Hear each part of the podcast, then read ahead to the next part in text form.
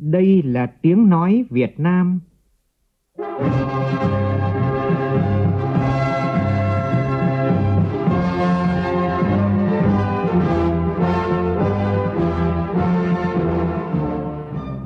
là tiếng nói Việt Nam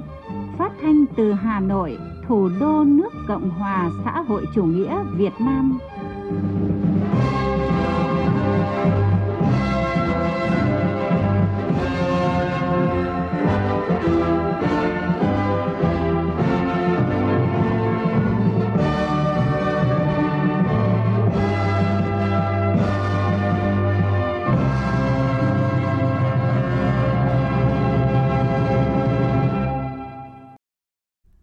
Kính chào quý vị và các bạn. Mời quý vị và các bạn nghe chương trình Thời sự trưa của Đài Tiếng nói Việt Nam. Chương trình có những nội dung chính sau đây.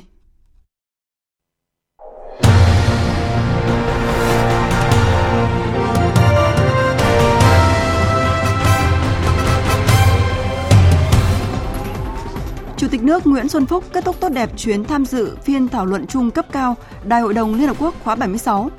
Kết quả nổi bật của chuyến công tác là tranh thủ được sự ủng hộ của cộng đồng quốc tế cho công tác phòng chống dịch COVID-19, phục hồi, phát triển kinh tế xã hội. Thủ tướng Chính phủ Phạm Minh Chính chủ trì hội nghị trực tuyến về các giải pháp tiếp tục hỗ trợ doanh nghiệp trong bối cảnh đại dịch COVID-19. Thành phố Hồ Chí Minh kiến nghị Thủ tướng Chính phủ cho phép áp dụng quy định riêng để trở lại trạng thái bình thường mới. Viện Kiểm sát Nhân dân tối cao truy tố ông Nguyễn Đức Trung, cựu chủ tịch Ủy ban nhân dân thành phố Hà Nội trong vụ mua chế phẩm xử lý nước hồ ở Hà Nội. Trong phần tin quốc tế, hôm nay cử tri Đức đi bỏ phiếu bầu Quốc hội liên bang. Với quyết định không tham gia tranh cử trong cuộc bầu cử toàn quốc lần này, bà Angela Merkel trở thành thủ tướng Đức đầu tiên rời nhiệm sở theo nguyện vọng cá nhân. Quan hệ ba bên Mỹ, Trung Quốc, Canada có dấu hiệu tích cực khi phía Canada trả tự do cho bà Mạnh Vãn Chu, còn Trung Quốc thì thả 2 công dân của Canada.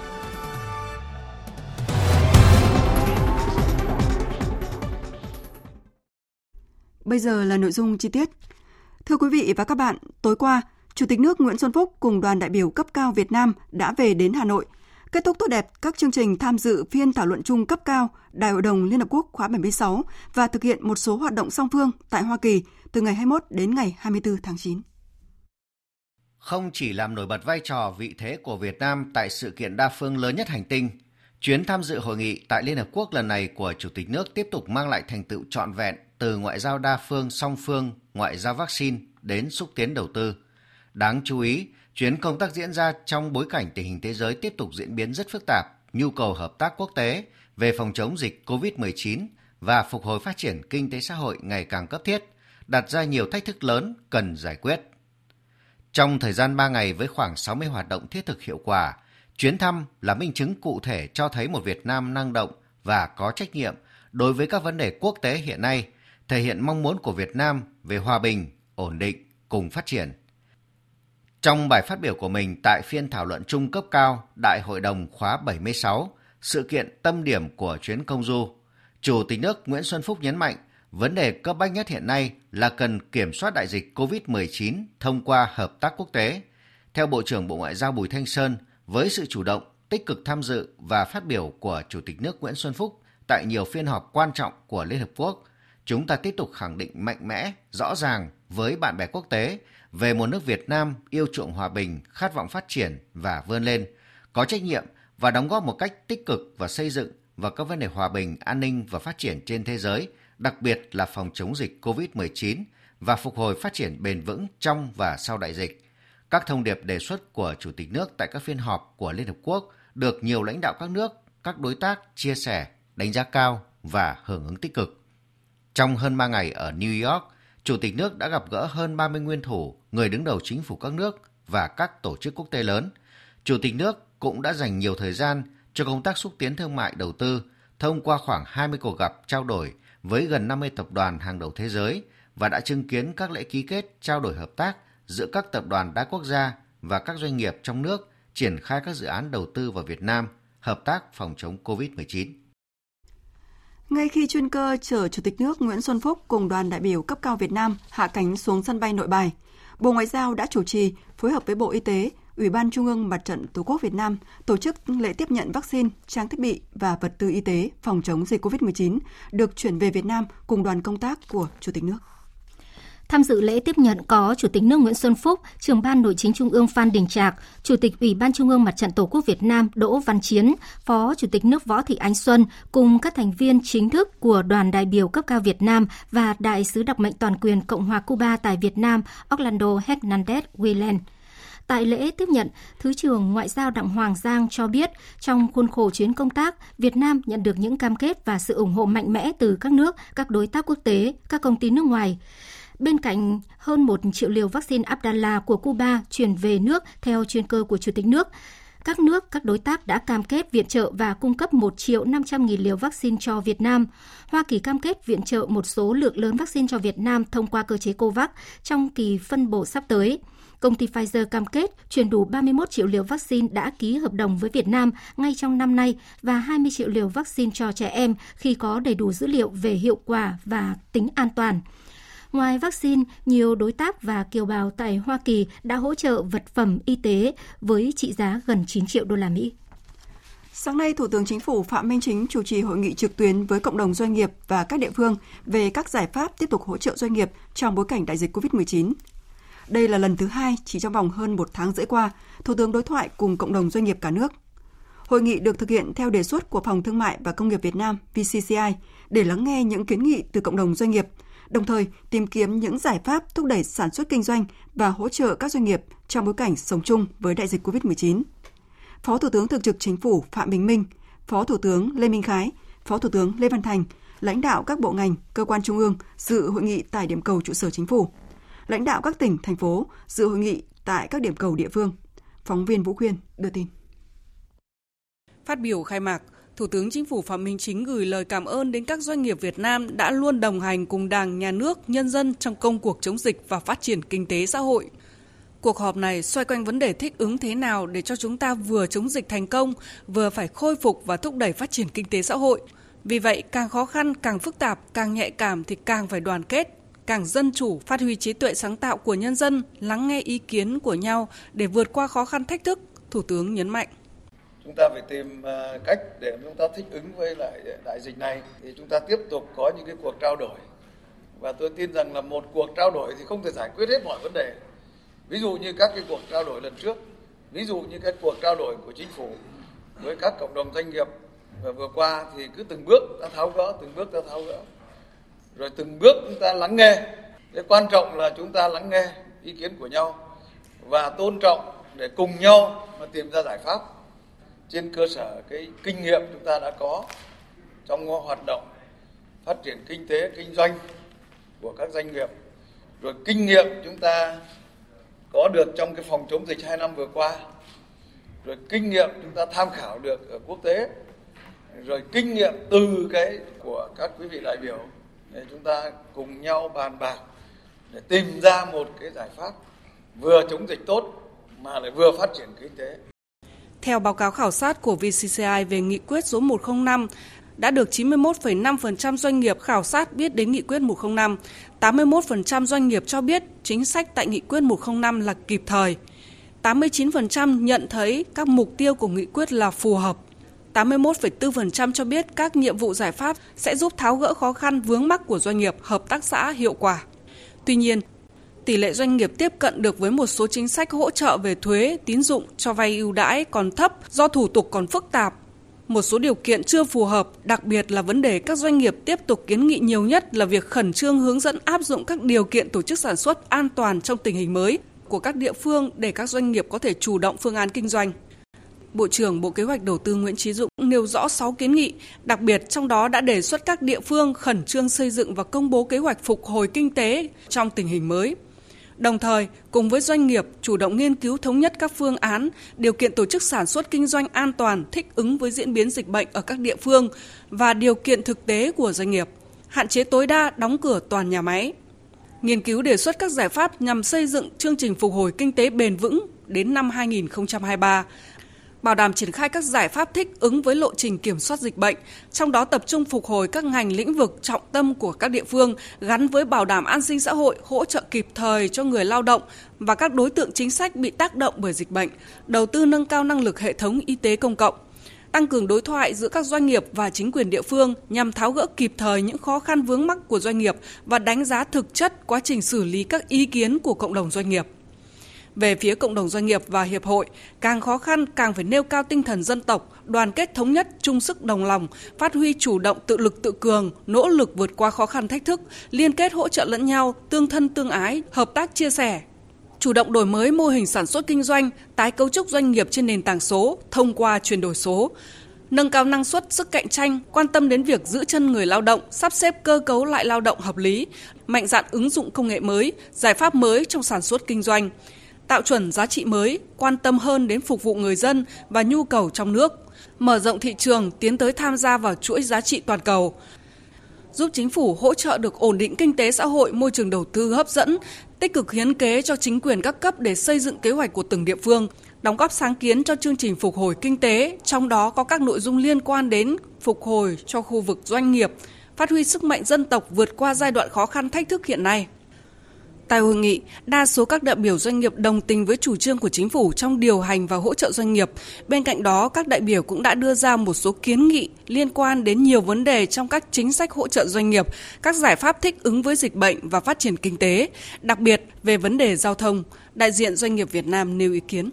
Cần phải đưa ra một giải pháp cho các dòng máu giao thông chúng ta chảy xuyên suốt từ các tỉnh, thành phố, trung ương và địa phương, chứ không thể hôm nay ở chỗ này đưa ra quan điểm này mà phương pháp địa phương khác đưa quan điểm khác. Như vậy cái dòng máu giao thông của chúng ta nó không xuyên suốt, kể cả giao thông về hàng không và đường thủy. Cần phải đưa ra cái dòng máu giao thông nó xuyên suốt, chứ còn tôi cho rằng là nếu thành phố Hồ Chí Minh mở cửa và các tỉnh địa phương khác không mở cửa thì cũng không giải quyết được. Báo cáo với thủ tướng rằng là đối với các tỉnh đồng bằng sông Cửu Long, ngành dệt may Việt Nam, các nhà máy ở khu vực đồng bằng Cửu Long, 80% là cái doanh nghiệp này, cán bộ quản lý này nằm ở thành phố Hồ Chí Minh. Bây giờ không đi lại nó có mở cửa khu vực dưới kia mà không có đầu tàu trong cái quản trị điều hành cũng không thể giải quyết được. Hiện cuộc họp vẫn đang diễn ra, chúng tôi sẽ tiếp tục cập nhật thông tin về cuộc họp này trong các bản tin và chương trình thời sự tiếp theo. Văn phòng Chính phủ vừa có văn bản truyền đạt ý kiến chỉ đạo của Thủ tướng Chính phủ về việc thành lập tổ công tác đặc biệt tại các bộ, cơ quan, địa phương về tháo gỡ khó khăn cho doanh nghiệp, người dân bị ảnh hưởng bởi đại dịch COVID-19. Thủ tướng Chính phủ yêu cầu tổ công tác chủ động phối hợp chặt chẽ với các bộ ngành địa phương, cơ quan có liên quan, tích cực nắm bắt, trao đổi, tiếp cận thông tin và kịp thời có các biện pháp giải quyết, tháo gỡ khó khăn, vướng mắc, kiến nghị, đề xuất của doanh nghiệp, người dân. Chỉ đạo hướng dẫn, đồng hành cùng với doanh nghiệp trong tổ chức hoạt động sản xuất kinh doanh, đảm bảo thực hiện phương châm, thích ứng an toàn, linh hoạt, kiểm soát có hiệu quả với dịch COVID-19, tăng tính chủ động, tự chủ và nâng cao tinh thần trách nhiệm của người dân, doanh nghiệp. Lưu ý rà soát cắt bỏ các thủ tục hành chính không cần thiết, không tạo ra giấy phép con, làm ảnh hưởng đến hoạt động sản xuất kinh doanh của doanh nghiệp và đời sống sinh hoạt của người dân, góp phần thúc đẩy phát triển kinh tế xã hội, phấn đấu thực hiện đạt mức cao nhất các mục tiêu nhiệm vụ đã đề ra. Thưa quý vị và các bạn, tại chương trình Cà phê Doanh nhân lần thứ 59 diễn ra hôm nay với chủ đề Kế hoạch phục hồi kinh tế trong giai đoạn bình thường mới, nhiều doanh nghiệp ở thành phố Hồ Chí Minh cho biết họ đang lúng túng bị động trong việc chuẩn bị tái sản xuất kinh doanh sau ngày 30 tháng 9 này, nhất là chuẩn bị nguồn nhân lực. Phản ánh của phóng viên Lệ Hằng thường trú tại thành phố Hồ Chí Minh. Công ty cổ phần Dược Bình Minh có 3 nhà máy ở thành phố Thủ Đức đang sản xuất ba tại chỗ. Tháng 7 doanh nghiệp này duy trì sản xuất 50% sản lượng, tháng 8 còn 20%, tháng 9 tăng lên hơn 50%. Ông Nguyễn Hoàng Ngân, Tổng Giám đốc công ty cho biết, như nhiều doanh nghiệp khác, họ đang ngóng chờ chính sách mở cửa kinh tế sau ngày 30 tháng 9, cùng những hướng dẫn cụ thể và các tiêu chí có liên quan. Thành phố với lại chính phủ có một cái tính nhất quán để đừng có chúng tôi đi đến nửa đường thì bị ngăn lại, chúng tôi đi đến dọc đường thì bị dừng lại, và như vậy không thể nào hoạt động sản xuất kinh doanh được. Cố gắng làm sao cập nhật những cái thông tin về nguồn nhân lực thật là rõ ràng, nếu không chúng tôi không thể huy động được cái nguồn lực lao động để cho tái lập sản xuất kinh doanh. Để chuẩn bị phục hồi sản xuất trong giai đoạn bình thường mới sắp tới, nhiều doanh nghiệp ở thành phố Hồ Chí Minh cho rằng điều lo lắng nhất hiện nay là việc thiếu lao động do công nhân về quê tránh dịch. Ông Nguyễn Chánh Phương, Phó Chủ tịch Hội Mỹ nghệ và Chế biến gỗ thành phố Hồ Chí Minh cho biết, hiện nay việc huy động 60 đến 70% công nhân ngành gỗ rất khó khăn. Mặt khác, doanh nghiệp đang rất cần được thành phố hỗ trợ tiêm vaccine cho người lao động đang ở các địa phương khác nhằm đảm bảo chuỗi sản xuất cung ứng hàng hóa. Là làm sao thành phố mình phải có những cái chương trình hợp tác với các tỉnh cho các cái vấn đề về vaccine cho liên tỉnh, khi mà chúng ta có thể là chuyển công dân ở các tỉnh về thành phố để mà tiêm vaccine, hoặc là chuyển vaccine đi, có thể là có cái cách khác hoặc là những cái thời điểm thích hợp hơn để mình thực hiện cái chính sách này, và phải chuẩn bị từ bây giờ. Bên cạnh khó khăn về nguồn lao động, chi phí xét nghiệm cho người lao động từ 3 đến 7 ngày một lần đang là gánh nặng cho doanh nghiệp. Vì thế, thay vì xét nghiệm đại trà định kỳ như trước đây, theo các doanh nghiệp chỉ nên xét nghiệm khi xuất hiện trường hợp có dấu hiệu nghi ngờ hoặc xét nghiệm ngẫu nhiên một nhóm lao động, một ca chuyên sản xuất. Sắp tới, thành phố cũng nên có gói hỗ trợ dành cho doanh nghiệp bị ảnh hưởng bởi dịch COVID-19, phủ rộng đến nhiều đối tượng khó khăn. Ông Nguyễn Đức Hưng, Chủ tịch Hội đồng Quản trị Công ty xuất nhập khẩu cà phê Napoli đề xuất. Các gói hỗ trợ của thành phố cho các doanh nghiệp thì chúng ta phải có cái kế hoạch phân bổ sao cho cái độ bao phủ từ các doanh nghiệp lớn nhỏ, doanh nghiệp nhà nước, doanh nghiệp tư nhân, hộ tiểu thương v.v. đều có ít nhiều. Người ta cũng có được cái sự hỗ trợ như thế nào đó tới tận tay của những người rất là khó khăn. Một vấn đề cũng nhận được nhiều sự quan tâm là cách ứng xử như thế nào khi doanh nghiệp có F0 trong trạng thái bình thường mới. Ông Bùi Táo Hoàng Vũ, Giám đốc Sở Công Thương Thành phố Hồ Chí Minh cho biết, việc xử lý F0 trong doanh nghiệp có thể sẽ khác trước đây, vì nếu bóc tách F0 và cho dừng toàn bộ dây chuyền sản xuất hay nhà máy thì sẽ rất khó khăn cho doanh nghiệp. Cái này là cái mà các đồng chí lãnh đạo cũng đang rất là đau đáu và yêu cầu y tế và các ngành đang thảo luận, và chúng tôi cũng cần đi đến cái hồi kết được là chúng ta nên chia nhỏ, tách nhỏ các cái chuyền sản xuất độc lập tương đối. Nếu bị cái nào thì chúng ta bóc tách cái chuyền đấy, chúng ta thực hiện cái quan điểm của thành phố như vậy. Ông Trần Hoàng Ngân, Viện trưởng Viện Nghiên cứu Phát triển Thành phố Hồ Chí Minh cho biết, tại phiên họp ngày 24 tháng 9, với sự tham gia của Bí thư Thành ủy Thành phố Hồ Chí Minh Nguyễn Văn Nên và Chủ tịch Ủy ban Nhân dân Thành phố Phan Văn Mãi đã đề cập việc từ nay đến ngày 30 tháng 9, thành phố sẽ tháo gỡ ngay các chốt chặn ở các tuyến đường để chuẩn bị bước sang giai đoạn mới từ ngày 1 tháng 10. Điều doanh nghiệp mong muốn là Thành phố Hồ Chí Minh mở cửa càng sớm càng tốt, nhưng phải an toàn, tránh tình trạng mở rồi đóng thì càng khó khăn hơn. Trong diễn biến liên quan, Chủ tịch Ủy ban nhân dân TP HCM Phan Văn Mãi vừa ký văn bản gửi xin ý kiến Thủ tướng Chính phủ về việc áp dụng quy định riêng đối với thành phố khi trở lại trạng thái bình thường mới. Tin của phóng viên Hà Khánh thường trú tại TP HCM. Ủy ban nhân dân TP HCM đánh giá rất cao nỗ lực xây dựng hướng dẫn thích ứng an toàn, linh hoạt, kiểm soát hiệu quả dịch COVID-19 của Bộ Y tế. Tuy nhiên, với điều kiện đặc thù của TP HCM, ông Phan Văn Mãi kiến nghị Thủ tướng cho phép TP HCM áp dụng quy định riêng do Thủ tướng quyết định để có thể trở lại trạng thái bình thường mới. Thành phố sẽ phối hợp với cơ quan chức năng nghiên cứu và báo cáo Thủ tướng. Theo yêu cầu của Thủ tướng Chính phủ, Bộ Y tế đang xây dựng hướng dẫn tạm thời các tiêu chí, điều kiện y tế thích ứng an toàn, linh hoạt, kiểm soát hiệu quả COVID-19. Trong đó có 3 chỉ số bắt buộc và yêu cầu đánh giá, gồm ít nhất 80% người trên 50 tuổi được tiêm đủ liều vaccine phòng COVID-19, 100% trạm y tế xã, phường, thị trấn có oxy y tế và 100% số xã có kế hoạch thiết lập trạm y tế lưu động và tổ chăm sóc người mắc COVID-19 tại cộng đồng. Các tỉnh, thành phố có kế hoạch thiết lập cơ sở thu dung điều trị COVID-19 theo mô hình tháp 3 tầng, bảo đảm tối thiểu 2% số giường hồi sức cấp cứu trên tổng số ca bệnh theo dự báo tình hình dịch tại địa phương. 2 chỉ số phân loại cấp độ dịch gồm số ca mắc mới tại cộng đồng trên 100.000 dân mỗi tuần và tỷ lệ người trên 18 tuổi được tiêm ít nhất là một liều vaccine. Theo đánh giá của nhiều chuyên gia, với tình hình dịch bệnh tại Thành phố Hồ Chí Minh hiện nay, nếu áp các chỉ số này vào để đánh giá nguy cơ dịch bệnh, Thành phố Hồ Chí Minh sẽ nằm trong nhóm nguy cơ 3 hoặc 4. Như vậy, các biện pháp được áp dụng sẽ rất hạn chế và việc mở cửa trở lại nền kinh tế sẽ gặp khó khăn.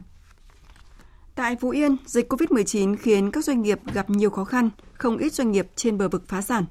Tuy nhiên, với nhiều chính sách hỗ trợ kịp thời của chính phủ và của tỉnh Phú Yên, các doanh nghiệp đã nỗ lực vượt khó, từng bước ổn định sản xuất, vừa chống dịch hiệu quả, vừa phát triển kinh tế. Phóng viên Đài Tiếng nói Việt Nam thường trú tại miền Trung phản ánh. Công ty Cổ phần Đầu tư Quốc tế Phong Phú từng là nơi ghi nhận 24 ca mắc COVID-19. Nhờ được sự hỗ trợ của các ngành chức năng trong việc kiểm soát dịch, đồng thời làm tốt công tác chuẩn bị, tổ chức sản xuất hợp lý, nên hoạt động của công ty này không bị gián đoạn. Công ty được hỗ trợ tiêm vaccine COVID-19 mũi 1 cho 1.900 công nhân, 360 công nhân được tiêm mũi 2.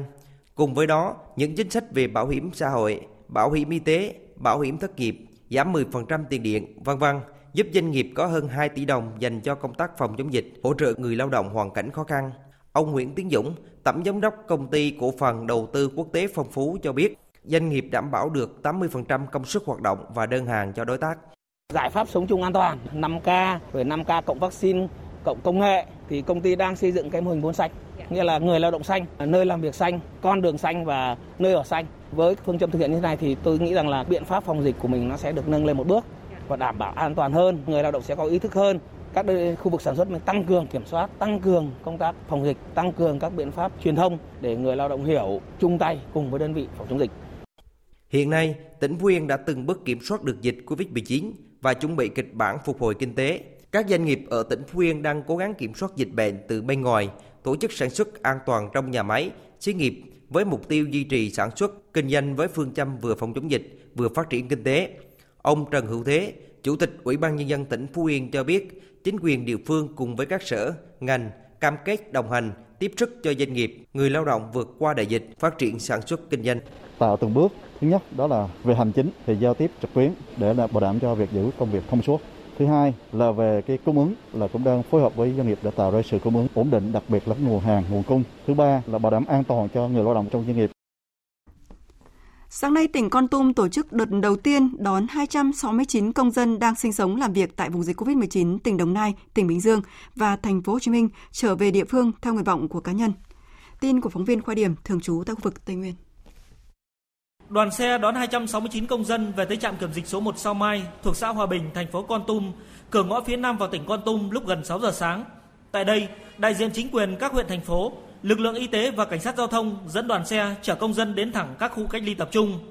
Trong đợt đầu tiên đón công dân từ vùng dịch phía Nam trở về, tỉnh Kon Tum ưu tiên những trường hợp là người dân tộc thiểu số có hoàn cảnh khó khăn, người già, trẻ em, phụ nữ mang thai, người đi khám chữa bệnh, lao động tự do mất việc làm và học sinh sinh viên. Đón 10 công dân trở về huyện trong đợt này, đồng thời thực hiện hỗ trợ huyện bạn Tumorong cách ly tập trung thêm 10 công dân trở về cùng đợt. Ông Tô Văn Cường, trưởng phòng y tế huyện Đắc Tô cho biết. Sau khi tiếp nhận xe từ thành phố Hồ Chí Minh về thì đoàn của huyện tức là đưa thẳng trực tiếp về khu cách ly luôn. Tại khu cách ly tập trung trung tâm giáo dục nghề nghiệp, giáo dục thường xuyên của huyện luôn thì cũng đã là bố trí cái lực lượng tiếp đón rồi, tức là phân luồng, sàng lọc, xét nghiệm rồi đưa vào từng phòng một theo quy định. Dự kiến vào ngày mai 27 tháng 9, tỉnh Kon Tum tiếp tục tổ chức đón đợt 2 với 200 công dân từ tỉnh Bình Dương trở về. Ngành y tế thành phố Đà Nẵng đang triển khai đợt tiêm vaccine phòng COVID-19 cho hơn 3.000 nước ngoài đang sống và làm việc tại thành phố. Đợt tiêm chủng này sẽ kết thúc vào ngày mai 27 tháng 9. Tin của phóng viên Phương Cúc, thường trú tại miền Trung. Anh Mauro, người Ý, sống tại Đà Nẵng 4 năm nay cho biết, anh là chủ một nhà hàng ở quận Sơn Trà. 2 năm nay, dịch COVID-19 bùng phát, nhà hàng của anh phải tạm dừng kinh doanh, cuộc sống hết sức khó khăn. Thế nhưng trong lúc khó khăn, anh được thành phố Đà Nẵng hỗ trợ kịp thời về lương thực cũng như được hưởng các chính sách quyền lợi như một công dân thành phố.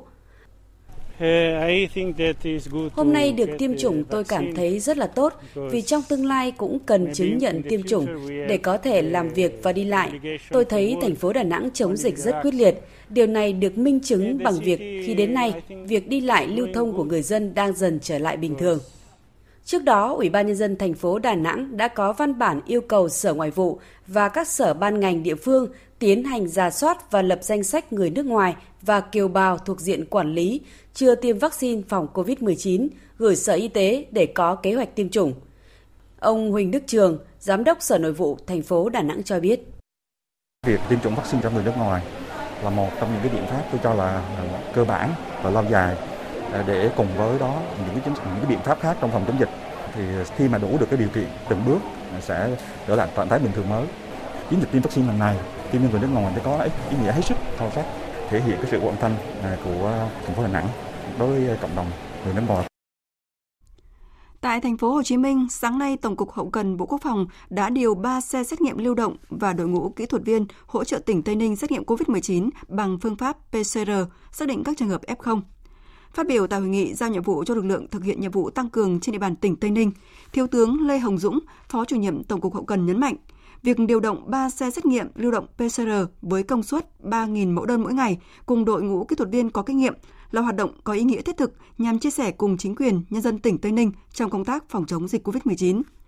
Thiếu tướng Lê Hồng Dũng cũng yêu cầu trong quá trình thực hiện nhiệm vụ, các kíp kỹ thuật viên phải nêu cao tinh thần trách nhiệm vì nhân dân phục vụ, phối hợp chặt chẽ với địa phương, tổ chức xét nghiệm thần tốc nhằm nhanh chóng phát hiện, đưa các trường hợp F0 đi điều trị kịp thời,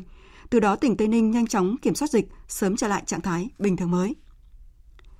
Phóng viên Phương Thoa đưa tin, triển khai phong trào Tôi yêu Tổ quốc tôi và hướng đến kỷ niệm Ngày Nhà giáo Việt Nam, Trung ương Hội Liên hiệp Thanh niên Việt Nam phối hợp với Bộ Giáo dục và Đào tạo và Tập đoàn Thiên Long tổ chức chương trình Chia sẻ cùng thầy cô năm 2021. Chương trình Chia sẻ cùng thầy cô năm 2021 tuyên dương những thầy giáo, cô giáo có nhiều sáng kiến, đổi mới trong phương pháp giảng dạy, giúp học sinh tiếp thu kiến thức hiệu quả trong điều kiện khó khăn như bị thiên tai, lũ lụt, ở vùng sâu, vùng xa, miền núi, hải đảo, vùng có điều kiện kinh tế, xã hội khó khăn, vùng chịu ảnh hưởng nặng bởi dịch COVID-19. Chương trình ưu tiên các giáo viên có hoàn cảnh khó khăn, giáo viên có thời gian giảng dạy lâu năm, giáo viên ở vùng sâu, vùng xa, biên giới hải đảo, vùng có điều kiện kinh tế xã hội đặc biệt khó khăn, dạy học và có thành tích tiêu biểu xuất sắc trong công tác giáo dục. Sau 5 năm triển khai, đến nay chương trình Chia sẻ cùng thầy cô đã tuyên dương 277 thầy giáo, cô giáo tiêu biểu. Chương trình là hoạt động góp phần cổ vũ động viên các thầy cô giáo vượt qua khó khăn, bám bản, dạy học ở vùng sâu, vùng xa, ở các huyện đảo, xã đảo xa xôi. Các thầy cô giáo là những cán bộ chiến sĩ bộ đội biên phòng. Các thầy cô giáo đặc biệt dạy học sinh khuyết tật và dạy học sinh là con em đồng bào các dân tộc thiểu số. Viện Kiểm sát Nhân dân tối cao đã ra cáo trạng vụ án lợi dụng chức vụ quyền hạn trong khi thi hành công vụ xảy ra tại Ủy ban nhân dân thành phố Hà Nội và các đơn vị có liên quan đến sai phạm trong việc mua chế phẩm xử lý hồ ô nhiễm, đồng thời truy tố bị can Nguyễn Đức Trung, cựu chủ tịch Ủy ban nhân dân thành phố Hà Nội và Võ Tiến Hùng, tổng giám đốc công ty trách nhiệm hữu hạn một thành viên thoát nước Hà Nội, Nguyễn Trường Giang, giám đốc công ty trách nhiệm hữu hạn thương mại dịch vụ Architect về tội lợi dụng chức vụ quyền hạn trong khi thi hành công vụ, quy định tại khoản 3, điều 356 Bộ luật hình sự năm 2015 sửa đổi bổ sung năm 2017. Theo cáo trạng, năm 2016, Ủy ban nhân dân thành phố Hà Nội đã chỉ đạo các đơn vị liên quan triển khai thực hiện công tác xử lý, cải tạo, khắc phục ô nhiễm nước các sông, hồ trên địa bàn thành phố bằng cách tìm kiếm các công nghệ tiên tiến phù hợp để xử lý ô nhiễm nước hồ trên địa bàn. Bị can Nguyễn Đức Trung, khi đó là Chủ tịch Ủy ban Nhân dân thành phố Hà Nội, đã lựa chọn công nghệ xử lý nước ô nhiễm của công ty Water của Đức, tổ chức đoàn tham quan, thử nghiệm, đặt hàng sản xuất ra chế phẩm Redoxy 3C để sử dụng vào việc xử lý ô nhiễm nước tại thành phố Hà Nội.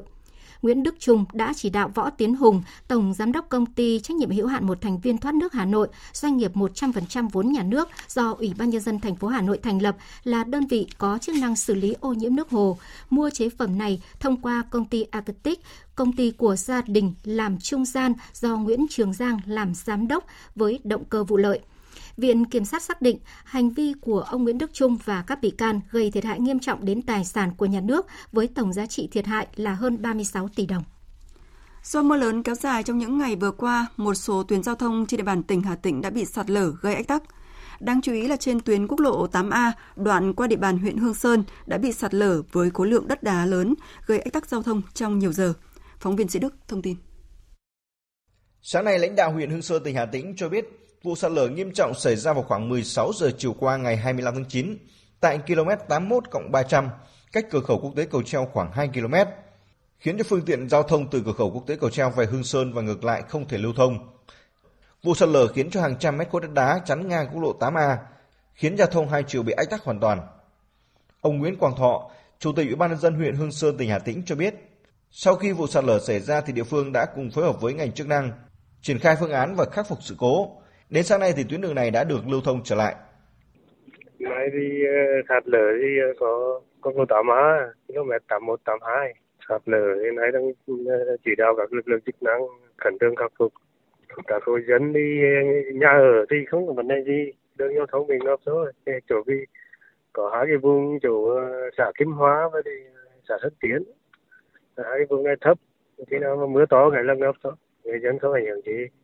Mưa lớn những ngày qua cũng gây ngập lụt cục bộ tại một số địa bàn dân cư, sạt lở đường, gây khó khăn cho người dân. Đặc biệt là vụ sạt lở đất tại xã Sơn Hàm làm 2 cháu nhỏ trong một gia đình bị thương nặng.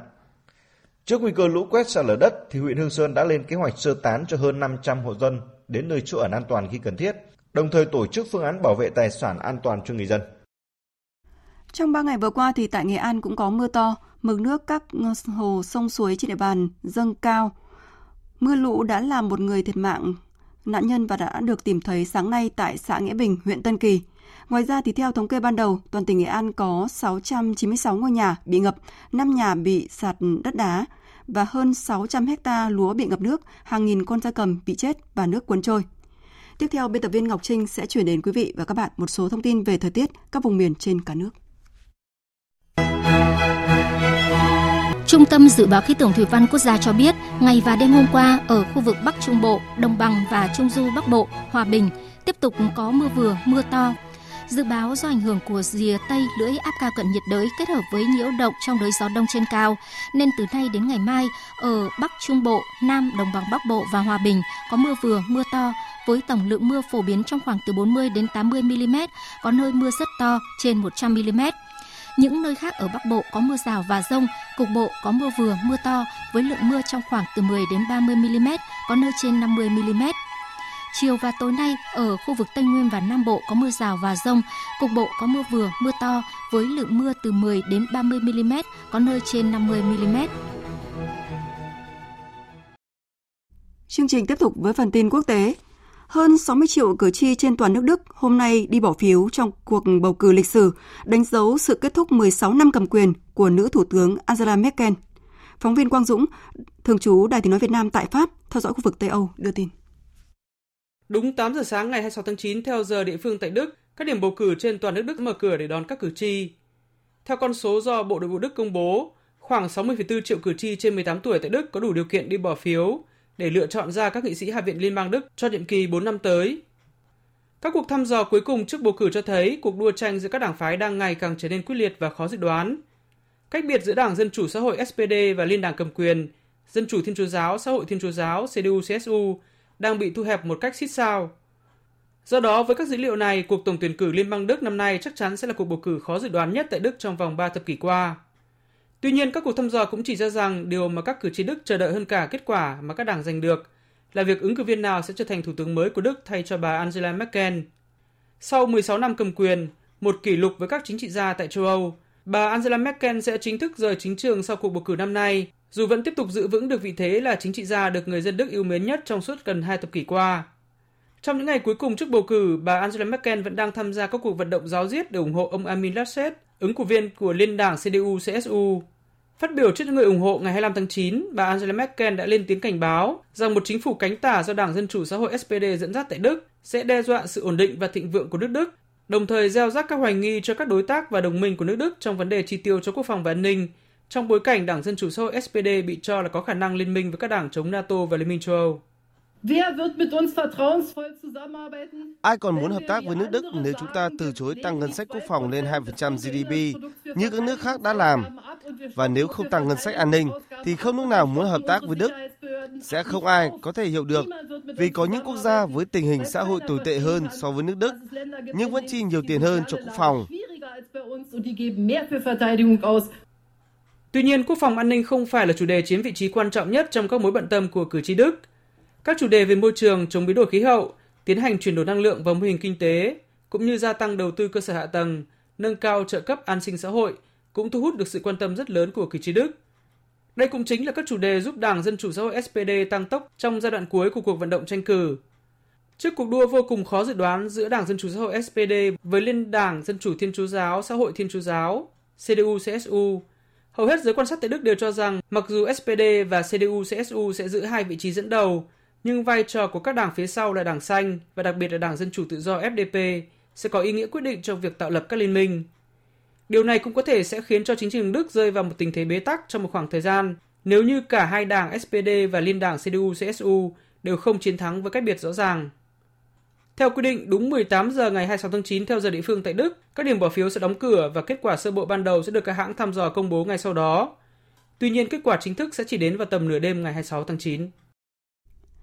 Tại Nga, Tổng thống Nga Putin vừa đề cử ông Volodin, Chủ tịch Duma Quốc gia, tức Hạ viện Nga, làm Chủ tịch Duma Quốc gia mới khóa 8. Tại cuộc gặp với lãnh đạo của các đảng phái đã được bầu vào Hạ viện, ông Putin nói rằng ông Volodin hoàn toàn xứng đáng để đứng đầu Hạ viện khóa 8. Ông Putin nói thêm, hoạt động của Duma Quốc gia khóa 7, đặc biệt là trong giai đoạn khó khăn của cuộc chiến chống đại dịch COVID-19, cho thấy Duma có thể củng cố các nỗ lực của mình trong các định hướng phát triển của đất nước. Thủ tướng Canada Justin Trudeau vừa xác nhận với báo chí, hai công dân nước này bị Trung Quốc bắt giữ hồi cuối năm 2018 đã được trả tự do, chung thời điểm với Giám đốc Tài chính Tập đoàn Huawei Mạnh Vãn Chu từ Canada trở về Trung Quốc. Đây có thể được xem là tín hiệu tốt ban đầu trong việc hạ nhiệt căng thẳng trong mối quan hệ ba bên giữa Mỹ, Trung, Canada trong thời gian qua. Biên tập viên Phạm Hà thông tin. Chuyến bay chở Giám đốc Tài chính Tập đoàn Huawei từ Vancouver, Canada đã hạ cánh an toàn xuống sân bay Thâm Quyến vào tối qua với sự chào đón của hàng trăm người. Phát biểu khi xuống sân bay, bà Mạnh Vãn Chu cảm ơn sự hỗ trợ của chính phủ Trung Quốc. Tôi vô cùng xúc động với sự quan tâm của Chủ tịch Trung Quốc Tập Cận Bình đối với trường hợp của tôi. Với tư cách là một công dân Trung Quốc, tôi cũng muốn cảm ơn các cơ quan liên quan đã hỗ trợ và giúp đỡ tôi trong suốt quá trình này. Bà Mạnh Vãn Chu được trở về Trung Quốc sau khi đạt thỏa thuận hoãn truy tố với Bộ Tư pháp Mỹ tới tháng 12 năm 2022, cho phép bà trở lại Trung Quốc sau gần 3 năm bị quản thúc tại Canada. Hôm qua, 2 công dân Canada đã bị Trung Quốc bắt giữ cũng đã trở về nước. Thủ tướng Canada Justin Trudeau cho biết. 2 công dân Canada đã lên máy bay trở về nước. Tôi xin cảm ơn các đồng minh và đối tác quốc tế đã luôn thể hiện sự đoàn kết mạnh mẽ ủng hộ Canada. Thả tự do cho bà Mạnh Vãn Chu có thể loại bỏ một trong những vấn đề gây tranh cãi nhất giữa Trung Quốc và Mỹ thời gian qua. Vì vậy, có nhiều tiếng nói lạc quan khi cho rằng đây là một vụ việc liên quan đến chính trị và đã được giải quyết phần nào nhờ vào sự thỏa hiệp chính trị đạt được giữa Trung Quốc và Mỹ, mở đường cho sự hợp tác hơn nữa trong các vấn đề khác giữa hai bên, bao gồm cả việc dỡ bỏ thuế quan trừng phạt.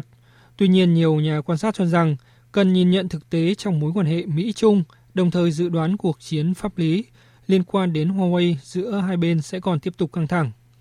Về phía Mỹ, dù quá trình truy tố bà Mạnh Vãn Chu bị hoãn, nhưng vụ kiện Huawei với cáo buộc gian lận vẫn tiếp diễn. Lời thừa nhận của bà Mạnh Vãn Chu cố ý cung cấp những lời khai không đúng sự thật trong thỏa thuận có thể được sử dụng làm bằng chứng trong các vụ kiện khác của Mỹ đối với Huawei. Trong nội bộ, các thượng nghị sĩ Cộng hòa Mỹ hôm qua cũng bày tỏ không đồng tình với quyết định thả tự do cho bà Mạnh Vãn Chu, đặt câu hỏi về khả năng của Mỹ trong việc đối đầu với các mối đe dọa gia tăng từ Trung Quốc. Trong tuyên bố chính thức, Huawei cũng khẳng định sẽ tiếp tục bảo vệ quyền lợi của mình trong các vụ kiện, và theo truyền thông Trung Quốc, bà Mạnh Vãn Chu đã không nhận tội trong thỏa thuận vừa đạt được. Hôm qua, một lễ hội âm nhạc mang tên Công dân toàn cầu được tổ chức đồng loạt trên 6 châu lục, trong chuỗi chương trình từ thiện quốc tế quy mô lớn nhất từ trước đến nay. Lễ hội diễn ra trùng thời điểm của khóa họp 76 Đại hội đồng Liên Hợp Quốc đều mang thông điệp chung nâng cao nhận thức về biến đổi khí hậu và công bằng vaccine toàn cầu. Biên tập viên Phạm Hà tổng hợp thông tin.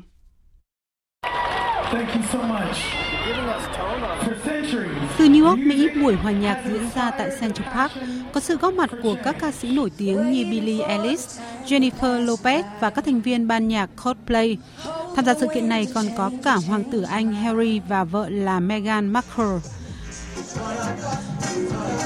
Buổi hòa nhạc đầy màu sắc và hoành tráng dưới chân tháp Eiffel của Paris quy tụ các nghệ sĩ hàng đầu thế giới. Với sự tham gia của khoảng 20.000 người, siêu sao Elton John mở màn buổi hòa nhạc, sau đó là nhiều nghệ sĩ khác bao gồm Black Eyed Peas và kết thúc với ca sĩ người Anh Ed Sheeran, khiến nhiều người xem nức lòng.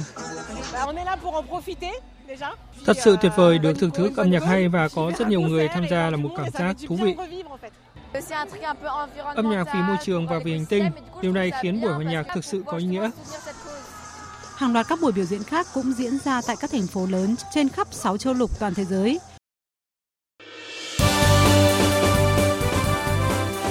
Thời sự tiếng nói Việt Nam. Thông tin nhanh, bình luận sâu, tương tác đa chiều.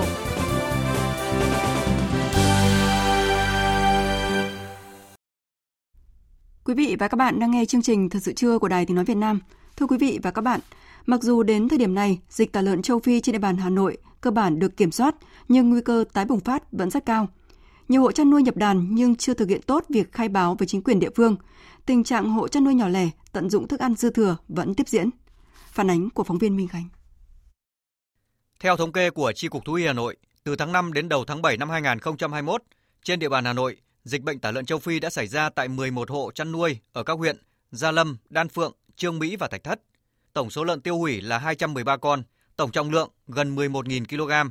Hiện nay, cùng với dịch bệnh viêm da nổi cục trên châu bò, thì dịch tả lợn châu Phi đang là mối nguy với đàn vật nuôi ở Hà Nội. Theo chuyên gia thú y Nguyễn Văn Năm, mặc dù dịch đang xảy ra chỉ ở mức độ nhỏ lẻ, nhưng rõ ràng nguy cơ bùng phát cũng như tác động của dịch bệnh đến đàn vật nuôi là rất lớn. Nếu người chăn nuôi chủ quan lơ là, thì hậu quả hết sức khó lường. Thì mặt cơ chế lây bệnh ấy, nó qua tất cả các đường có thể. Theo tiếp xúc trực tiếp, theo đường hô hấp, theo đường miệng ăn uống, rồi thậm chí là theo con đường giao phối. Và đấy cũng là một cái rất khó cho vấn đề ngăn chặn. Chính vì các đường lây nhiễm nó phong phú như vậy, cho nên vấn đề vận chuyển và từ vận chuyển thải ra những chất thải có chứa virus rất rộng. Cái thứ hai là cũng là cái virus nó thải ra đường không khí, và từ không khí nó có thể lây hàng km. Cái đường lây nó quá rộng, nó quá nhiều, và vì thế nên chúng ta phải có những cái giải pháp rất khoa học thì mới ngăn chặn được.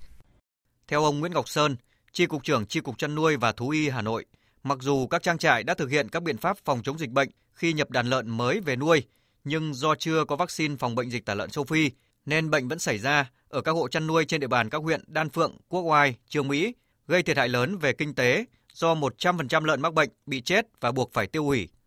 Để phòng chống dịch bệnh, hạn chế thấp nhất các ổ dịch tái phát cũng như kiểm soát các loại bệnh mới, người chăn nuôi và các địa phương cần chủ động trong công tác phòng chống dịch bệnh. Khuyến cáo người dân là chủ động áp dụng các cái biện pháp phòng chống, đó là kịp thời tổng thể thuế môi trường, xuất nhập ở những cái nơi mà có nguồn gốc rõ ràng. Cái thứ ba nữa là hàng ngày vệ sinh, và đối với các cái trang trại thì hạn chế tối đa ra vào. Chúng tôi cũng mong muốn người dân khi phát hiện lợn có các cái triệu chứng của bệnh dịch tả thì cần thiết báo ngay cho chính quyền địa phương và cán bộ thú y. Và chúng tôi cũng đề nghị với các chính quyền địa phương là đẩy mạnh cái tuyên truyền về cái chính sách để cái gì chống cái việc mà bán chạy hoặc là tẩu tán, làm phát tán cái mầm bệnh. Để nâng cao hiệu quả công tác phòng chống dịch bệnh trên đàn gia súc, gia cầm, nhất là dịch bệnh tả lợn châu Phi, Giám đốc Sở Nông nghiệp và Phát triển Nông thôn Nguyễn Huy Đăng cho biết đã có công văn yêu cầu các địa phương tăng cường giám sát, chủ động rà soát, thống kê đàn lợn trên địa bàn, nắm bắt tình hình dịch bệnh, phát hiện kịp thời lợn mắc mới để tiến hành khống chế, bao vây dập dịch kịp thời, tránh lây lan ra diện rộng. Cùng với đó, lập các chốt kiểm soát tại khu vực có dịch để kiểm soát việc vận chuyển ra vào, phun hóa chất, khử trùng, tiêu độc các phương tiện ra vào, kiểm tra và xử lý các trường hợp vi phạm trong công tác phòng chống dịch bệnh, tăng cường công tác thông tin tuyên truyền, hướng dẫn các hộ chăn nuôi cách nhận biết dịch bệnh tả lợn châu Phi, các biện pháp phòng bệnh, xây dựng vùng, cơ sở an toàn dịch bệnh. Để các quận huyện nắm được cái quy trình trong cái phòng chống dịch tả châu Phi thì chúng tôi có tổ chức tuyên truyền mạnh mà cái dịch tả châu Phi là một cái bệnh nguy hiểm mà không có vaccine và cũng không chữa được, mà đã chết là 100%, thiệt hại kinh tế rất lớn. Thì cái thứ hai thì người dân tự giác, đặc biệt là những hộ chăn nuôi, những trang trại, gia trại, những doanh nghiệp phải tự giác trong công tác phòng chống dịch bệnh. Hà Nội là địa bàn trung chuyển, tiêu thụ sản phẩm gia súc, gia cầm với số lượng rất lớn, là nút giao của nhiều tuyến quốc lộ, nên việc kiểm soát vận chuyển động vật, sản phẩm động vật gặp rất nhiều khó khăn. Để đạt được các mục tiêu phòng chống dịch bệnh tả lợn châu Phi theo chỉ đạo của thành phố, Sở Nông nghiệp và Phát triển Nông thôn Hà Nội đề nghị các quận huyện, thị xã tăng cường giám sát việc triển khai các biện pháp phòng chống dịch bệnh, kiểm tra và xử lý nghiêm các trường hợp giấu dịch, bán chạy lợn mắc bệnh cũng như là các hành vi vi phạm quy định trong phòng chống dịch bệnh tả lợn châu Phi, đồng thời tiến hành tổng vệ sinh xung quanh chuồng trại, nơi có các ổ dịch cũ, khu giết mổ gia súc, gia cầm. Tiếp tục chương trình Thật sự trưa, biên tập viên Phương Hoa sẽ điểm lại những vấn đề sự kiện quốc tế nổi bật diễn ra trong tuần. Thưa quý vị, thưa các bạn, từ ngày 21 đến 27 tháng 9, tuần lễ cấp cao Đại hội đồng Liên Hợp Quốc khóa 76 diễn ra tại New York, Mỹ. Đây là sự kiện đa phương thường niên lớn nhất hành tinh với sự tham gia của các nhà lãnh đạo và quan chức cấp cao toàn cầu nhằm cùng nhau tìm ra giải pháp cho những thách thức lớn nhất hiện nay, đó là đại dịch COVID-19, thực trạng thế giới chia rẽ và vấn đề ứng phó với biến đổi khí hậu. Phát biểu tại lễ khai mạc, Tổng thư ký Liên Hợp Quốc Antonio Guterres kêu gọi thế giới hãy ủng hộ phân phối vaccine công bằng và không thể để tình trạng phần lớn các nước giàu miễn dịch trong khi 90% người dân châu Phi thậm chí chưa được tiêm liều thứ nhất. Một mặt, chúng ta đều thấy vaccine được phát triển trong thời gian kỷ lục, một chiến thắng của khoa học và tài năng của con người. Nhưng mặt khác, chúng ta lại phải chứng kiến chiến thắng đó bị che mờ bởi sự thiếu ý chí chính trị, ích kỷ và không tin tưởng. Chúng ta đã vượt qua bài kiểm tra khoa học nhưng lại thất bại về đạo đức. Ông Guterres đặt mục tiêu khoảng 70% người dân trên thế giới sẽ được tiêm chủng xong vào giữa năm 2022. Người đứng đầu Liên Hợp Quốc cũng cảnh báo tình trạng thế giới ngày càng chia rẽ, phân cực, khó đoán định hơn cả thời chiến tranh lạnh, đồng thời kêu gọi hai cường quốc là Mỹ và Trung Quốc hãy hợp tác và đối thoại. Thưa quý vị, bên lề kỳ họp Đại hội đồng Liên Hợp Quốc khóa 76, Tổng thống Mỹ Joe Biden trong tuần đã chủ trì hội nghị thượng đỉnh trực tiếp đầu tiên của lãnh đạo các nước nhóm Bộ Tứ Kim Cương, còn gọi là Quad, gồm có Mỹ, Ấn Độ, Nhật Bản và Australia. Tại đây, lãnh đạo các nước đã nhấn mạnh tầm quan trọng của một khu vực Ấn Độ Dương-Thái Bình Dương tự do và rộng mở, lấy luật pháp quốc tế làm nền tảng nhằm tăng cường an ninh và thịnh vượng tại khu vực và hơn thế nữa.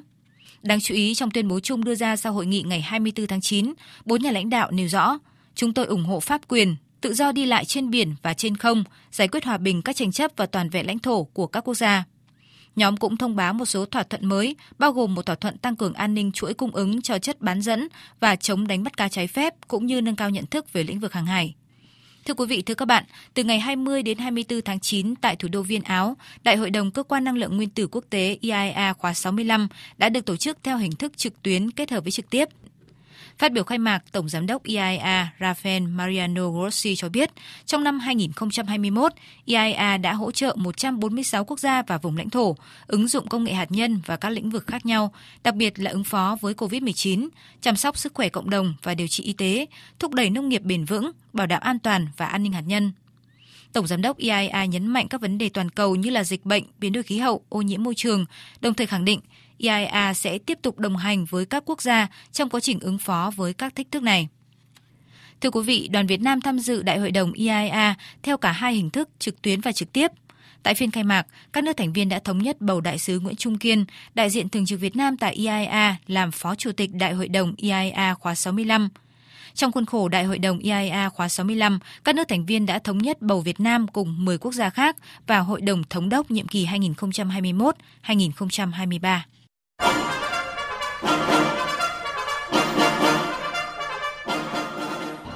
Đến với các nội dung đáng chú ý khác, thưa quý vị, ngày hôm nay 26 tháng 9, hơn 60 triệu cử tri trên toàn nước Đức tiến hành bỏ phiếu trong một cuộc bầu cử lịch sử, đánh dấu kết thúc 16 năm cầm quyền của nữ thủ tướng Angela Merkel. Trong khi kết quả bầu cử tại Đức còn phải chờ đợi, thì trong tuần, không nằm ngoài dự đoán, Đảng nước Nga Thống nhất cầm quyền đã về nhất trong cuộc bầu cử Duma Quốc gia tức Hạ viện Nga khóa 8, diễn ra trong 3 ngày từ 17 đến 19 tháng 9. Theo kết quả chính thức công bố ngày 24 tháng 9 vừa qua, Đảng nước Nga Thống nhất cầm quyền đã giành được 324 trong tổng số 450 ghế. Đây được đánh giá là cuộc sát hạch quan trọng với Đảng cầm quyền tại Nga trong bối cảnh đại dịch COVID-19 tác động mạnh mẽ đến mọi đời sống xã hội. Theo đánh giá của cử tri Nga, chính quyền và Đảng nước Nga Thống nhất đã có những quyết sách phù hợp giúp khôi phục đời sống kinh tế và xã hội. Nổi bật là việc Nga là nước đầu tiên điều chế được vaccine ngừa COVID-19, nhanh chóng thiết lập được một hệ thống y tế mạnh để đối phó với dịch bệnh. Duma Quốc gia khóa 8 sẽ có nhiệm kỳ 5 năm và với Hiến pháp sửa đổi năm 2020, Duma Quốc gia khóa mới được trao thêm quyền lực quan trọng là phê chuẩn các ứng cử viên thủ tướng, phó thủ tướng và các bộ trưởng liên bang. Thưa quý vị, một cuộc bầu cử quan trọng khác cũng đã diễn ra trong tuần tại Canada. Đây được coi là cuộc tổng tuyển cử nhiều thách thức nhất trong lịch sử quốc gia Bắc Mỹ này, khi làn sóng lây nhiễm thứ tư của đại dịch COVID-19 tiếp tục tràn xuống nhiều tỉnh và khu vực của Canada. Cuối cùng, Thủ tướng Justin Trudeau cũng vượt qua thử thách khi ông Erin O'Toole, lãnh đạo của Đảng Bảo thủ, Đảng đối lập chính tại Canada, đã chính thức thừa nhận thất bại sau khi các kết quả kiểm phiếu sơ bộ cho thấy là Đảng tự do cầm quyền của Thủ tướng Trudeau từng bước đã giành chiến thắng. Với kết quả này, Thủ tướng Trudeau sẽ tiếp tục nhiệm kỳ thứ 3 lãnh đạo đất nước, nhưng chính phủ thiểu số của ông sẽ cần hỗ trợ của các đảng khác trong các chiến lược sắp tới, đặc biệt là nhanh chóng đưa Canada vượt qua đại dịch COVID-19 và phục hồi kinh tế.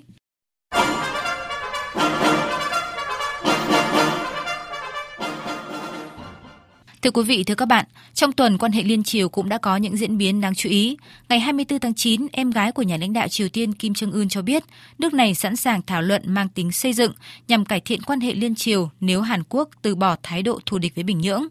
Hãng thông tấn Trung ương Triều Tiên KCNA dẫn lời bà Kim Yo-jong cho biết, đề nghị mới đây của Tổng thống Hàn Quốc Moon Jae-in về việc tuyên bố chấm dứt chiến tranh Triều Tiên 1950-1953 là một ý tưởng hay và thú vị.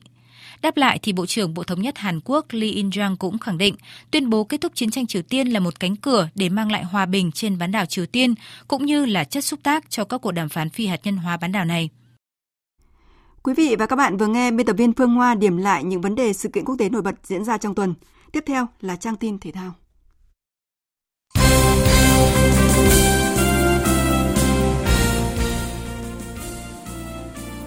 Thưa quý vị và các bạn, trải qua chặng bay dài, đêm qua đội tuyển Futsal Việt Nam có mặt tại Việt Nam kết thúc hành trình tại FIFA Futsal World Cup 2021. Đoàn đội khởi hành từ thành phố Vilnius, Litva từ ngày 24 tháng 9 tới Frankfurt của Đức, sau đó nối chuyến từ Dubai, UAE để trở về nước. Từ UAE, đội chia thành hai nhóm. Nhóm thành viên phía Bắc gồm 5 người về sân bay Nội Bài. nhóm còn lại về sân bay Tân Sơn Nhất. Sau khi nhập cảnh, các thành viên đội tuyển thực hiện cách ly y tế tập trung theo quy định. Trong khi đó, lúc này huấn luyện viên Phạm Minh Giang mới ở lại Litva để điều trị COVID-19 với sự hỗ trợ của trợ lý Huỳnh Tân Quốc. Tại Hà Nội, đội tuyển Việt Nam đang đếm ngược một tuần trước chuyến đi sang UAE để sẵn sàng cho trận đấu gặp đội tuyển Trung Quốc ở vòng loại thứ 3 World Cup 2022. Tại buổi tập chiều 25 tháng 9, đội tuyển đón tin vui với sự trở lại của trung vệ Nguyễn Thành Trung sau một thời gian dài phải tập riêng. Trong khi đó, hai cầu thủ mới được bổ sung là Phạm Xuân Mạnh và Đỗ Thanh Thịnh cũng đã có mặt ở Hà Nội. Tuy nhiên, bộ đôi hậu vệ này cần phải trải qua kiểm tra y tế, sau đó mới có thể gia nhập các buổi tập cùng đội tuyển. Thủ môn Nguyễn Văn Hoàng cho biết: Hai trận vừa rồi thì đội tuyển Việt Nam chưa có điểm, nhưng em nghĩ là cái tinh thần và cái lối chơi của Việt Nam cũng đã thể hiện được phần nào đó. Em nghĩ đấy là cái điểm tích cực ở lối chơi của đội tuyển Việt Nam. Toàn đội đang rèn luyện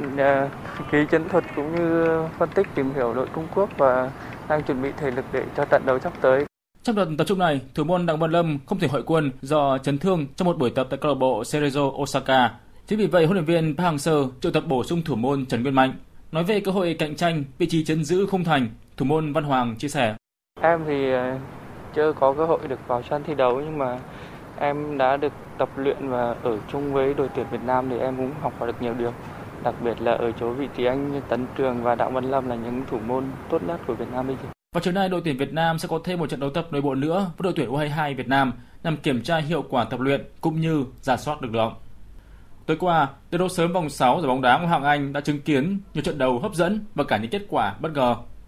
Câu lạc bộ Manchester City đã giành trọn niềm vui tại Stamford Bridge khi có chiến thắng 1-0 trước đội chủ nhà Chelsea. Phút 53, Gabriel Jesus tự tin xử lý bóng trong vòng cấm trước khi xoay người tung cú sút ghi bàn thắng duy nhất của trận đấu. Chiến thắng này giúp Man City chấm dứt chuỗi 3 trận thua liên tiếp trước Chelsea trên mọi mặt trận, gồm cả thất bại ở chung kết Champions League một giải trước. Giành trọn 3 điểm ở trận cầu tâm điểm vòng 6, huấn luyện viên Pep Guardiola cho biết: In this stadium against this opponent and did what we have done make me so proud and of course the result. Trước một đối thủ mạnh mẽ và trên một sân vận động như thế này, những gì chúng tôi làm được rất đáng tự hào. Chúng tôi tới đây để trình diễn lối chơi của mình. Chúng tôi đã tích cực pressing và không để Chelsea lên bóng. Gabriel Jesus luôn cống hiến mọi thứ. Cậu ấy chạy với các đồng đội của mình trong mỗi trận đấu và tôi cảm thấy hạnh phúc khi có Gabriel trong đội hình. Chiến thắng này là khởi đầu cho những trận đấu khó khăn phía trước.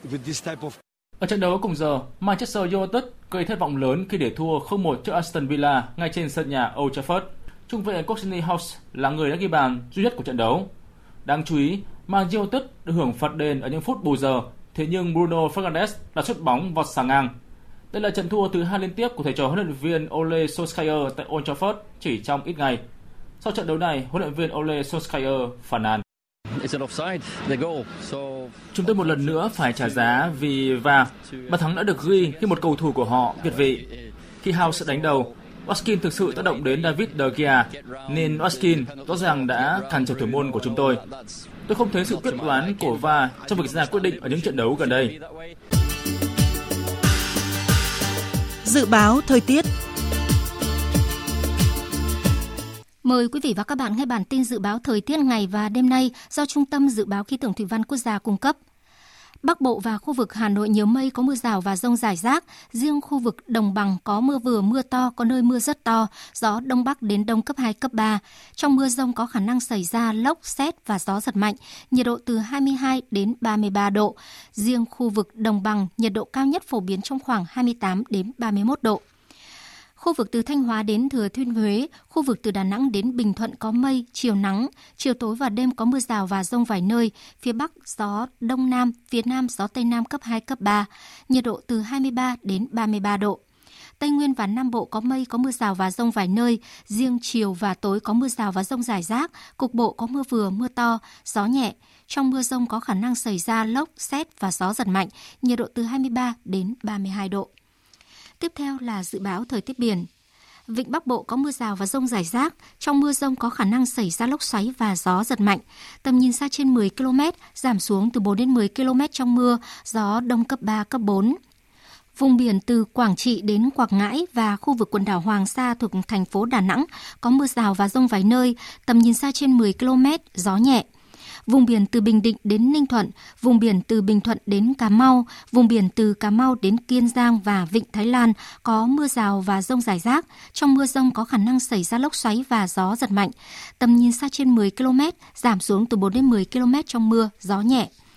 Khu vực Biển Đông, khu vực quần đảo Trường Sa, tỉnh Khánh Hòa có mưa rào rải rác và có nơi có dông. Trong mưa dông có khả năng xảy ra lốc xoáy và gió giật mạnh. Tầm nhìn xa trên 10 km, giảm xuống từ 4 đến 10 km trong mưa, gió đông đến đông bắc cấp 4, cấp 5.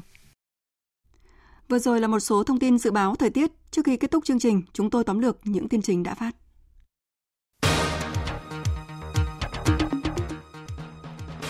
Chủ tịch nước Nguyễn Xuân Phúc kết thúc tốt đẹp chuyến tham dự phiên thảo luận chung cấp cao Đại hội đồng Liên Hợp Quốc khóa 76. Không chỉ làm nổi bật vai trò vị thế của Việt Nam tại sự kiện đa phương lớn nhất hành tinh, chuyến tham dự hội nghị tại Liên Hợp Quốc lần này của Chủ tịch nước Nguyễn Xuân Phúc tiếp tục mang lại thành tựu trọn vẹn từ ngoại giao đa phương, song phương, ngoại giao vaccine đến xúc tiến đầu tư. Thành phố Hồ Chí Minh gửi văn bản xin ý kiến Thủ tướng Chính phủ để thành phố áp dụng quy định riêng khi trở lại trạng thái bình thường mới. Ứng cử viên nào sẽ trở thành thủ tướng mới của Đức thay thế bà Angela Merkel, người nắm giữ vị trí thủ tướng Đức trong một thời gian dài kỷ lục 16 năm. Theo kế hoạch, 18 giờ ngày 26 tháng 9 theo giờ Đức, tức 23 giờ đêm nay theo giờ Việt Nam, các điểm bỏ phiếu bầu cử Quốc hội của Đức sẽ đóng cửa và kết quả bầu cử sơ bộ ban đầu sẽ được các hãng thăm dò công bố ngay sau đó.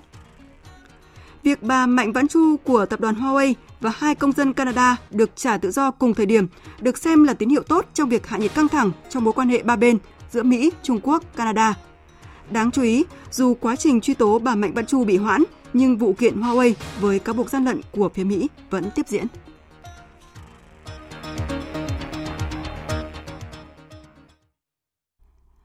Phần tóm lược những tin chính vừa rồi đã kết thúc chương trình Thật sự trưa của Đài Tiếng nói Việt Nam. Chương trình do các biên tập viên Minh Châu, Hoàng Ngân, Hằng Nga và Ngọc Trinh thực hiện với sự tham gia của kỹ thuật viên Đoàn Thanh. Chịu trách nhiệm nội dung Hoàng Trung Dũng. Cảm ơn quý vị và các bạn đã quan tâm lắng nghe.